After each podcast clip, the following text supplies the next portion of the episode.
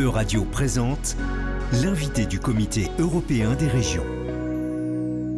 Thank you very much for inviting us at the, the Building for this special broadcast for EU Radio. Today we are with Mr. Tzitzikostas. So just for our audience, I'm going to present you real quick. Um, you are a member of the Committee of the Regions since 2015, and you're also president of the region of Central Macedonia in Greece since 2013. And since 2020, you're president of the Committee of the Regions. That's why we are interviewing you today. As president of this institution, you preside the work of the Committee of the Regions and you preside the plenary sessions of the committee. So, two weeks ago, that was the last plenary session of the committee, and mainly the topics were about the war in Ukraine and the, the managing of the climate crisis by local communities. So, to begin with, uh, I would like to start with um, the last editorial you signed for the journal Le Monde in France. In this uh, editorial, you uh, call for a reform of the European Union and in order to better include local and regional powers in the de- decision making of the EU. Would you like to elaborate on that for our audience? Yeah, well, thank you very much for this interview. Um, and uh, let me start by saying that, you know, we really believe that regions and cities uh, need to strengthen their role in the decision making process of the European Union. And this is something that has come out not only in normal times, in peaceful times, but also in times of crisis where we saw that regions and cities were the actors who were able to give swifter, quicker, and more responsible answers to the problems, the real problems of the citizens.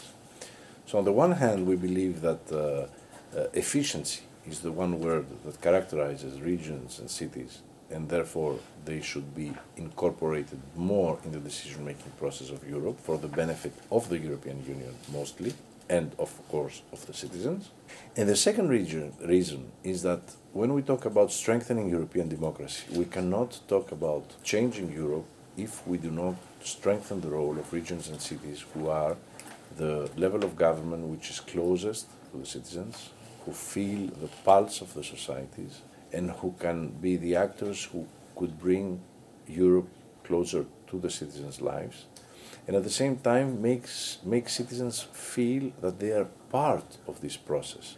So whether you see it on a democratic uh, uh, way, uh, or if you if you want, whether you see it on a uh, democratic point, point of view or efficiency point of view, efficacy, then you understand that the role of regions and cities and decentralization in general needs to be put uh, in the in the in the very high uh, priorities of the day after in Europe. So now that we have the conference on the future of Europe, uh, it is very important to, to, discuss these issues and to reach to agreements that would lead to changes within the European Union towards this direction. We, as European Committee of Regions, representing the 240 regions of Europe, the 90,000 municipalities of Europe, have made specific amendments uh, asking for the strengthening of our role. And I believe that uh, we are in a good track now that the convention will begin f- to finally reach the changes that are needed for Europe, that regions and cities will have a protagonistic role. Yeah, you mentioned the conference, conference of the future of Europe. Um, do you think it has been a good initiative, a good experience to bring citizens closer to the EU? Yes, citizens were heard for one year, their concerns, they had the opportunity to express their views, their proposals However, now it's time to act. Because, as you understand, it would be a disaster if Europe stopped here after all this listening and all this dialogue and all these uh, proposals and the work the citizens did. If Europe does not act, that would be disastrous for the European Union. So, the only way forward today is to take these proposals, move on to a convention that would lead us to changes within the European Union institutions, how we work, how we function, to make a more democratic, a more open, a more transparent European Union. A European Union that would regain the trust of the citizen. Also, I think it was also in your editorial, you mentioned that the EU being closer to the citizens would help fight against political extremism. How that would that work? Could you elaborate on, on the topic of local governments being closer to the citizen and being closer to the EU would fight political extremism?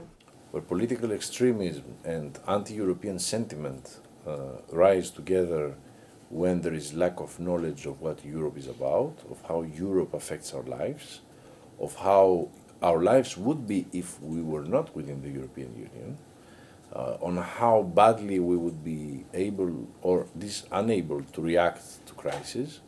So, if an actor, I believe regions and cities are the best possible actors for this, are there to show to the citizens what Europe is doing every day on the ground and to make the citizens feel part of this process through their region, through their cities, then there is less room for radicalism, there is less room for anti European sentiment.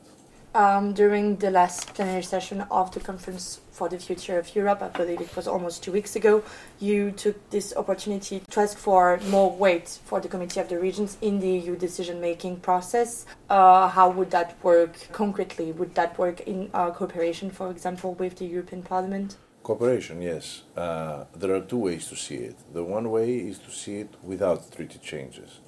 If we are speaking with the current treaty provisions, then there is a way to increase the committee's uh, work, its uh, impact on legislature, especially when it comes to issues with territorial aspect. Now, if we talk about treaty changes, it is a whole different story because I believe that since 93 that the Committee of Regions was created, regions and cities in Europe has, have increased the role all over Europe. So, what we need to do is to understand that regions and cities need to be stronger within the EU decision making as well.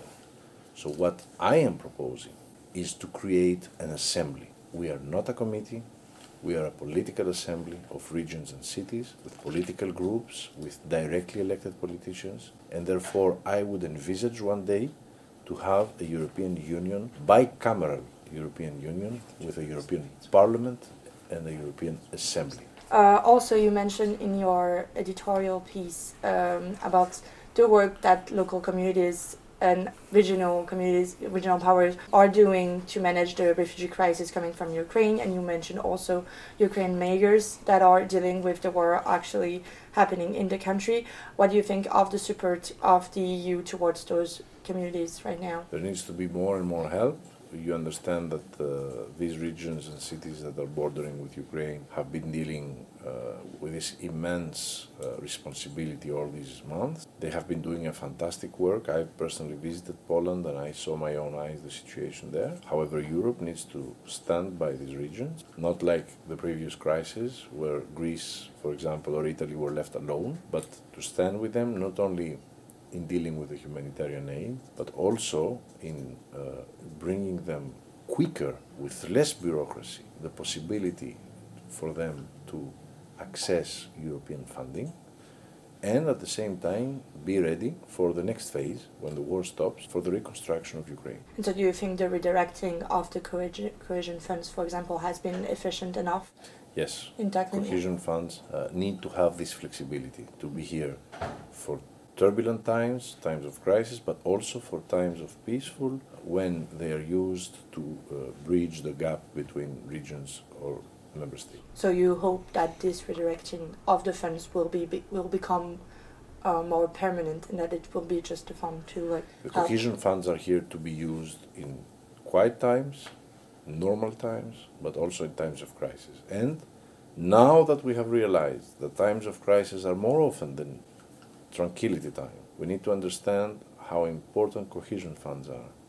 And this is why we need to increase the cohesion funding in the near future and in the next MFF, because as you understand, we cannot deal with issues and crises like this alone. We have to be united, and united we are stronger. Thank you very much. Thank you so much. C'était l'invité de la rédaction. À retrouver sur euradio.fr.